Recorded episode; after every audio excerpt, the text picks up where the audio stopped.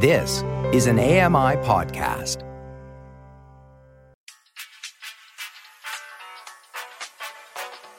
You're listening to the Kitchen Confession podcast with Chef Mary Mammoliti. What's actually really cool is at the end of the roasting process, I get this big pile of what's called coffee chaff. And this is super awesome for my garden if you have a garden at home. Um, it's really, really high in nitrogen content. So last year, I swear my tomatoes were on steroids. They were just growing out of control. Um, but that's, I think, because of the coffee chaff, Because it's so high in nitrogen content, you really get a good mulch or fertilizer for your soil. I'm Mary Mammoliti, and you're listening to the Kitchen Confession podcast. Today, we're going to chat with some taste experts to learn how to develop a keener palate for cooking. Megan Dyer from Newmarket, Ontario. Hi, Megan. Hi, Mary. How's it going? Good. How's it going? It's going really well. Thanks for having me. Why don't we start by uh, you introducing yourself to our listeners? Sure thing. I'm Megan, and I'm a coffee roaster here in Newmarket, Ontario. And life right now is basically revolving around coffee and learning about that entrepreneurial grind I'm on. For the most part, what I guess what I get asked is um, why coffee and how I got into coffee. Mm-hmm. And the truth is, is that it was really an accident. Um, actually, one of my first jobs was at my parents' cafe. Uh, growing up, I'd help my dad roast in the backyard, and we would always strive to serve that perfect cup at the shop. And I didn't really see myself working with a family until after I moved out of home and then to college downtown where I studied marketing. And then after living downtown, I was kind of over the city life. So it was kind of perfect timing when I came back. Um, they were ready to rebrand our cafe into a small batch roastery. So I'm kind of a firm believer that everything happens for a reason. Um, so now I get to really do what I love with the people who are closest with me. Oh, it's fantastic. And what's the company name? It's called My Indie Coffee Roastery. Indie is kind of like a spin off of like independent, really spinning off that mom and pop shop kind of vibe that we started with. And what what is it about coffee that you love? I mean, it's a conversation starter and it's a relationship builder. And I think that the industry has really thrived through the education of both the producers and the consumers. And um, that's something that I've really had to learn because it's not as simple as I once thought it was. Um, so, really, I mean, I get to go to different events and different networking groups, and I tell you, the people that I meet at these places are so inspiring Mm-hmm. um, and really helps me to drive my improvement as well as learn more about what's going on in my industry. So, I mean, we are part of this third wave coffee movement happening, and there's a surge of independent coffee roasters. Um, but I think with that, there's a filling need of uh, for trans- a need for transparency. And so consumers like you and I want to know what's in the food we eat and how it's made, and is what we're eating and consuming actually sustainable. So overall, it's just setting a standard for producers and retailers to raise that bar. Well, you mentioned that you you began roasting as a it was a family event. You used to roast with your dad in the backyard. What what is it about the roasting process? What do we not know? What goes on when roasting a coffee bean? Yeah, it's um it's definitely interesting because um, while starting with a good quality product is always key, uh, but coffee beans take on flavors from the environment they're grown, and there's so many other factors to consider because not only the flavor is influenced by the raw product, but also by the processing, the roasting, and then finally the brewing technique. Mm-hmm. It's one of the most chemically complex beverages out there, and so there's thousands of unique compounds that you can really work with to create many different flavors. And so to cook the beans in a way that's best to accentuate the natural flavors and the profiles in the coffee we source um, will provide the best payoff in terms of taste and aroma, which is usually ideal. So, what makes up that flavor profile of coffee? it's kind of funny. I love the adjectives used to describe flavors. Like you might see a description box with words like smooth and adventurous, balanced, earthy, citrusy, nutty. Um, so, I mean, there's tons of different ways to describe uh, what you're tasting. I think beyond the flavor aspect, though, coffee is basically a fruit. The bean is a seed inside of a cherry. Um, so where that coffee tree is growing, it's the altitude that will impact the flavor. It's the soil, it's how it and when it was harvested to really change the flavor of the green bean itself. But if you really want to play with the roasting side of things, which is what I do, um, coffee beans go through a chemical transformation every stage of the roasting process. And some words that you might hear a roaster use is um, the first and second crack. And that's a really key indicator for um, for us because it really tells us where the bean is in the development process of the roasting. It's basically the moisture in the bean evaporating, uh, turning into steam, and then the pressure that it creates forces the bean to crack open. When you get the bean, the raw bean is it green? It begins off. It begins green. They're like a really pale green, yes. And then throughout the roasting process is when they start changing that gorgeous deep kind of browny color. Yeah, and um, when you actually start to realize like what part of um, the roasting process you're at, the first and second crack are really good indicators of where you are. Um, so the first crack is really just um, letting you know that the natural sugars in the bean are starting to caramelize and um, really starting to take on those natural flavors that are embedded in the bean. So I'm really fascinated by this. When you say first crack, second crack, is it a physical crack on the bean? It actually sounds like Rice Krispies going on in my roaster. Really? it is loud, yeah. And um, if you really listen, you can hear the two distinct different cracks because they say there's a first and second crack. Oh, I would nail that job so perfectly because my with my eyesight being slightly off um, and deteriorated, I my sense of hearing is just bang on. there you go. There's a good challenge for you. See, You can yeah. just roast coffee by listening to it rather than uh, watching the temperature, right? yeah. How about I try it first? I come watch you do it. yeah, yeah. I mean, we're playing with fire here, so when you start to roast more and more, where you drop that bean is going to determine the roast scale and the flavor. So there's definitely experimentation to go on when you're working with different origins. You can source different kinds of beans if you're trying to achieve um, a specific profile taste for a product that you're trying to create. Um, for example, if you want to showcase a more adventurous and fruity flavor profile, I may turn to an Ethiopian coffee bean that's naturally processed and do a lighter roast on it. And um, I find that you get a lot more of those fruity flavor profiles. Like our Ethiopian really exhibits blueberry flavors and it's kind of got a little bit of acidity to it. So it's definitely different than your more traditional flavor of coffee. So when you come to a roastery, there's a whole wall of different origins and harvests that you can get. And those flavor profiles are speaking to um, like how the coffee sits on your tongue. If you sit and focus, you can really ask yourself some questions to figure out where you are on the flavor wheel. So, like, what does the mouth feel? Like, that would talk about the acidity of a bean. What's that lingering flavor on your tongue? Does it remind you of something? And I think that practicing mindful eating has really taught me to savor those dis- distinct textures and flavors in my coffee, but also in other foods for that matter, because then you're kind of like, oh, where am I tasting this from where kind of deal. Oh, that's interesting. Because actually, lately I have been leaning more towards the Ethiopian blends. Have you? I have, and I think it's because of the summer, and I'm looking for that kind of fruitier um, taste to it, and I'm enjoying it. That's awesome. Yeah.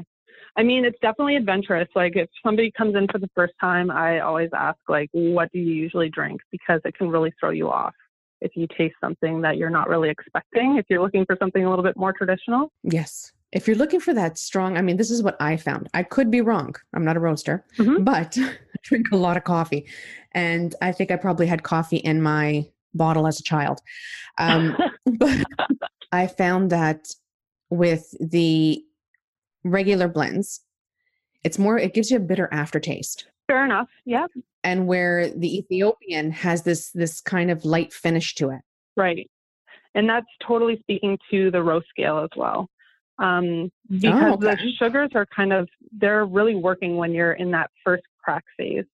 And typically, I mean, if you're going to do like an Ethiopian coffee to really accentuate those natural undertones in the coffee, you would probably want to do a lighter roast just because you're not cooking off those natural flavors. Whereas if you want to do something darker, you'll probably get more of those caramelly or deep cocoa flavors. Um, maybe even nutty, but that's just because the sugars in the bean are developing and really changing. So, I mean, if something's tasting bitter, it could be because it's not the right bean for the roast that they did. It could even be the brewing technique used. So, I mean, you can do everything right from uh, the harvest to the roasting. But for example, if you go to your favorite coffee shop and the barista pours you a drink that doesn't taste like it usually does, it could be because the espresso shot was um, drawn out longer or sat in a portafilter for some time. Like there's a there's a science behind brewing coffee too, and that's a whole other ball game. There's uh, there's some people who really love the science of it, and then others who really love to pour that beautiful heart on your latte or swan. They they get really creative. mm-hmm. I mean, I like the the little heart and the swan, but I I'm always interested in finding out the background about coffee like how it's it's like we're talking roasted to the brewing process i mean even nowadays they you're talking about the brewing process you know french french press pour over percolated what would be the difference in types of coffee that you would use so it's basically speaking to the extraction method that's used um, so pour over is you're pouring a thin stream of water over this over your grounds and it starts to bloom you'll, your coffee grounds kind of start to rise. But what's happening is that the water is only hitting the coffee that it's extracting at that exact second. Whereas if you're doing a French press, you're extracting the whole slew of your ground all at once. So it kind of um, brings out different flavors when you do it differently like that. And that's kind of the beauty of the different brewing methods. You can really see what you really love. If a pour over is more your thing, or if um, a French press is ideal for you. I mean, there's different, there's something different for everyone. Okay. And like for percolated coffee, so a regular coffee machine, what's the process in that? Is it just kind of going through and hitting every single? So uh, it's not so much like a pour over, and it's not exactly like a French press either, because um, it's basically like shooting water up above the ground for it to kind of cascade and drip back down, and it just keeps going through that circle. So again, it's just the extraction process. We use the percolators when we do trade shows and stuff like that, and it makes a fantastic cup of coffee. But it's just interesting when you do compare the different ones side by side um, to really taste the. They could be very minor differences, um, but still there is a difference. So there is a difference if you use the same coffee ground in all three you'll taste a difference in the mm-hmm. finished product in all three. Yeah, you could. Um, I mean, for example, I find that my French press can be, if it sits for a long time, it might be very oily. Um, or maybe I just put too many grounds in. You know, if you see something like that, um, it definitely changes the brew. So just paying attention to your brewing time or how much water you're pouring into your pour over at once can really just change change what you're tasting for sure. I'm on that iced coffee vibe right now. So good. Are you the cold brew? Yeah, we uh, we actually developed a nitro cold brew. Um, it's becoming a hot thing this year. What? Yeah, so you brew coffee cold. So you basically get a little bit more of the caffeine out of the grinds than you would brewing hot. Now, I've used a French press. Mm-hmm. Is that what you use? Um, yeah, you can use that at home for sure. So basically, you would set up your French press like you would for a hot coffee, but rather than pouring in just under boiling water, you would pour in cold or room temperature water and let it sit for 11 to, I mean, when I do it here for um, our kegs, I do up to 20 hours. So it will create this coffee extract. So it's really, really high in caffeine. And then from there, you can build you know, a cold brew at home, which is super, super easy. Um, but what we started to do is infuse it with a nitro. And kind of like how you would have a carbonated beer, they use CO2.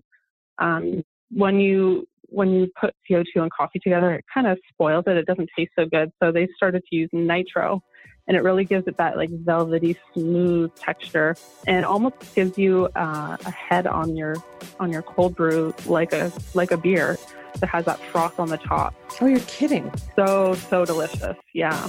I'm Mary Mammoliti, and you're listening to the Kitchen Confession Podcast. Today, we're going to chat with some taste experts to learn how to develop a keener palate for cooking.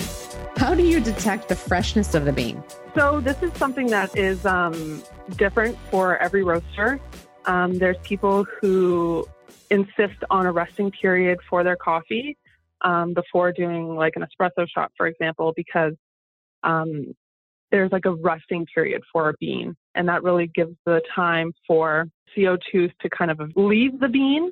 And it kind of allows this better opportunity when you're extracting a espresso shot, for example, to avoid those kind of burnt flavors. But for me, uh, my palate is not as sharp as some um, in the business. So for me, I I will drink a coffee straight out of the cooling tray, um, and pop one of those beans in my mouth because when they're warm, they just like kind of fall apart in your mouth, and it's super delicious. So if you've ever had a chocolate covered coffee bean, I have. You might know what I'm talking about. Yeah, it's really really yummy. Yeah, it's it, they're so good. It can get out of control though. Like if you have a little too much, I mean, the caffeine is for real. I tend to forget that when you're popping those little chocolate covered coffee beans. Is there an examination process when you're getting your, your coffee beans? Oh, for sure. Um, sourcing your coffee is, like I said, you're starting with a good product is key. And this is where importers will have um, like cupping sessions because in a cupping session, you're really able to tell if there's any taints in a harvest that um, you might receive and you don't want to receive something like that. So they use cupping sessions um, basically to taste coffee. And um, so it's really good because also, I mean, if you're just trying to develop your flavor, your palate yourself, um, it's a really good way to explore different varieties in a single setting because it gives you the opportunity to compare coffee side by side and ask yourself questions to better articulate what you're tasting and more importantly, what you enjoy, right? So, um, but in the cupping sessions, um, for example, we use things like a flavor wheel, which is super, super helpful because it really gets the ball rolling, especially when the taste is on the tip of your tongue and you can't really figure out quite what it is yet. Um, but it's definitely impressive. I've actually had someone come in who can pinpoint minor differences, like which part of a which part of Indonesia a bean came from. Kind of blows my mind, but so we talked a little bit about this, but can you describe the differences between, you know, the big taste categories like in coffee, like a dark versus blonde roast? Yeah, definitely. So it's basically speaking to the scale of the coffee roast. Um, here at the roastery, we use a term called full city or full city dark, and that's more or less speaking to whether it's a medium, medium dark, a dark roast. And so that's what they're speaking of when you hear them say something like a blonde roast is probably a little bit on the lighter side. More on the medium side, I would say, if you're speaking about the blonde roast in particular, but it definitely does speak to uh, the roast scale for sure. I was recently told this, and I'm not sure if it's true, if there's any science to it, but if you've ever had a cup of coffee that's just a little bit on the bitter side, if you add a pinch of baking soda to it or salt. Yeah. It would eliminate that bitter aftertaste. I've, it's true. I've heard this and I can't tell the difference. Maybe I'm not putting enough salt in, but um, someone mentioned baking soda to me and I had never heard that before. Yeah, I've never heard of the baking soda, but I have heard of salt. I mean, I've tried it and maybe I just didn't put enough salt in. I don't know. Right. Yeah. I think I'd always be fearful of you know over salting my coffee. Really, I don't. I don't know if I want to do like that. Food, right? it can become disastrous exactly. very quickly. right. Exactly. Are there any similar additives in, in tasting process for coffee? So we mentioned too that people would do to kind of eliminate the bitter taste, but what about to heighten the taste of coffee? So I again, it's a number of things that you can do. Um, whether it's changing your brewing method or switching out your roast or origin. There is additives that people have used like coconut oil or that MTC oil, but in terms of flavor, you're really looking at the raw bean itself to really work off of flavors and kind of grow from there. Okay, so if you're not really adding any additives to your coffee, but you get those those tasting notes that we talked about, like the fruit or the spice or the florals, that you're saying is coming from where the coffee bean is grown. Yes, definitely. Um, so Ethiopian coffee is more fruity, whereas a Colombian coffee might be more nutty. So if you're looking for something, um, if you're searching for a certain flavor profile, um, you would turn to a different origin if you're trying to achieve something. For me, though, I really love blends. Um, I have three different three bean blends, and those are my favorite coffees besides my Malawi roast, which is a single origin bean. But I find that the flavors all kind of like work off of each other and um, makes a really, really smooth, smooth cup of coffee. So we have our signature roast, which is a three bean blend from Colombia, Guatemala, and Bolivia. And then our espresso roast has an Indonesian bean in there to give it a little bit more of that intensity and bold flavor. But it's calmed down by the Colombian and Guatemalan. So, I mean, there's tons of different variations that you can do. Um, and I really, really do love the blends, but it's definitely a product of the single bean itself. So, experimenting is kind of the fun part of it all, right? Last but not least, what are some of the common pairings with coffee? Oh, I've seen some really, really yummy pairings. And whether you like, you can do it with anything, but I have two recipes that I go to. Um, and my favorite being a dessert because I'm a chocolate connoisseur as I am with coffee.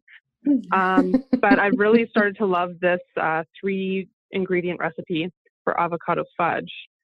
Um, so it takes one ripe avocado, one tablespoon of coconut oil, and then we actually did a collaboration with a chocolate maker in Uxbridge. Mm-hmm. And she created this bean to bar coffee chocolate. So I used um, about four ounces of that and I combine it over a double boiler and refrigerate it just for a little while. And then you have this super awesome uh, avocado fudge. So I can put like either coconut flakes or coffee beans or sea salt is really, really good. And then to finish it off, uh, the espresso martini is another go to for me. A shot of vodka, a shot of Kahlua, and then a shot of espresso and shake it up. And honestly, game changers. okay, seriously, my mouth is open. I'm, I, I think honestly, I've been drooling all day. Now I know why. I was thinking of this anticipation of this this thing. You'll have to come over and we'll have martinis. Yes, definitely. I will take you up on that. If people wanted to get in touch with you, follow you along, where can they find you? Uh, when, where can they come visit? Yeah, for sure. If you want to check us out online, all of our socials are at My Indie Coffee, Indie spelled I-E at the end. Um, or come visit us at the roastery. I'd love to love to show you around my shop and maybe do a roast together. We're actually on Leslie Street in Newmarket, just north of Davis Drive. So I'd love to have anybody who wants to come by. Excellent. Thank you so much. This has been great. I love talking coffee with you. I do too. It's been so much fun. Yeah, definitely. I'm so, so glad that uh, you gave me the opportunity to come on your show. It's that time. We've reached the end of another show. Be sure to visit kitchenconfession.com for more recipes and foodie finds. I'd like to thank producer and editor Matt Agnew, and I'm Mary Mammoliti. See you at the next episode.